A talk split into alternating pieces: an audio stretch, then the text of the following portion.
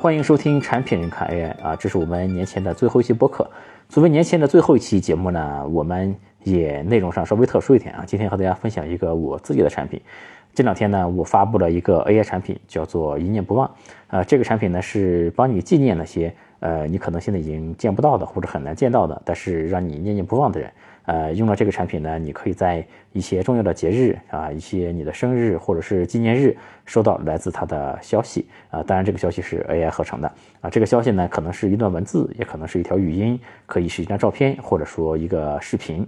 呃，这次这个产品的发布，我是用了 Building Public 的这种方式发布的哈，就是我是可以把这个产品制作的整个的过程公开在互联网上面。其实，在国内啊，用 Building Public 的这个方式的人还是比较少少的。呃，当然这里面会有很多的困难和挑战啊，这也是我在国内积极的做的一个尝试。到后面呢，我也会陆续的和大家来分享这个产品的后续的进展。呃，以及后面呢，我也会有很多其他的产品可能继续使用 Building Public 这种方式。今天和大家分享的一下呢，就是做这个产品的呃产品思路。首先，这个 idea 是很容易想到的哈，就是很多人会想到，呃，你可以做一个 AI 产品，用它来纪念那些你失去的人啊，或者说你去再现他们，对吧？国外也有那个 Character AI，你可以和乔布斯在上面来对话。但是这个产品呢，我的产品思路还是和啊前面那些产品很不一样的，因为前面。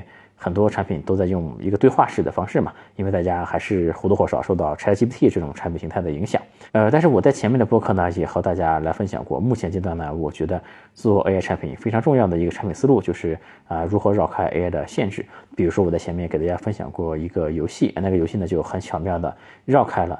AI 啊，执行剧本不强的这么一个短板吧。现在呢，如果你让 AI 去模仿一个人，它肯定是模仿不了这么像的。你和他多说几句话，你就会觉得这个 AI 还不是那个人，对吧？因为它并不像。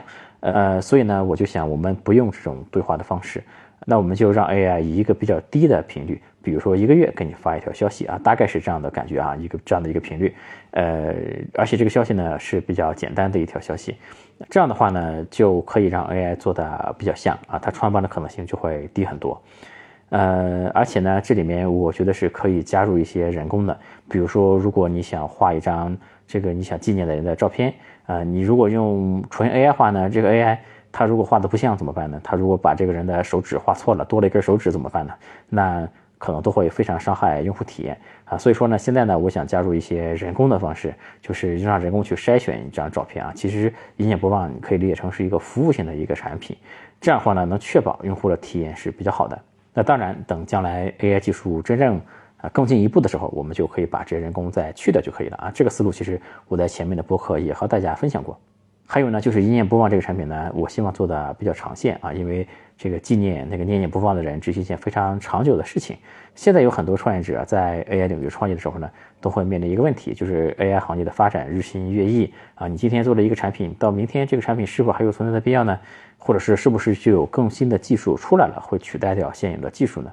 那我在做一念不忘的时候呢，就考虑到。其实我们还是可以把它做的比较常见的，因为我们把握一个纪念人的这个最底层的需求啊，这个需求是很常见的。然后呢，我们也会给大家说啊，现在的 AI 能力其实是不足的。那我们现在呢，可能只能给你发一些比较短的消息，只能给你合成一些简单的图片呀、音频呀这些。但比如说，呃，到明年可能这个 AI 生成视频的技术就会比较成熟了。那到时候呢，我们就把视频加进去。反正随着这个 AI 的技术发展啊。我们这个产品啊，就可以给大家提供越来越多的服务，越来越先进的一些东西。这样的话呢，新出来的 AI 技术啊，不但不会取代这个产品，反而还会给用户提供一些更新的体验。还有就是这个产品，我是怎么验证它能不能做呢？首先，作为一个产品经理的直觉，以及作为呃最近也遭遇过家人离去的一个人啊，我觉得就是纪念啊一些你放不下的人，还是一个非常底层的需求。第二呢，就是我们也看到了一些视频在讨论。能不能用 AI 来纪念亲人这件事情啊？这些视频的播放量和以及评论，呃，都是非常活跃的。第三呢，是我们其实看到了一些线上灵堂的一些产品啊。这些产品虽然和我们的产品形态非常不一样啊，但它也是在线上寄托人的思念嘛。这类产品里面呢，也有人做的是非常不错的啊。就基于上面三个思路，我们就决定启动这个产品。另外，这个产品呢，还有一个特殊之处，就是我们在呃启动的时候，其实是。一行代码都还没有写的，甚至连官网都是用了一个第三方的表单。我前面给大家分享过一些独立开发者的思路，啊，这里呢，我也是在验证一些新的模式，比如说我们能否在产品面世之前就先推向市场，然后再去做相关的开发工作。总之，这个产品值得分享的东西还有很多啊。这个如果大家有兴趣的话，我可以年后再和大家分享。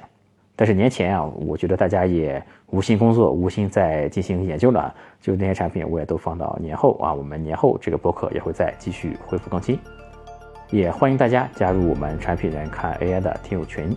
我们春节之后再见，拜拜。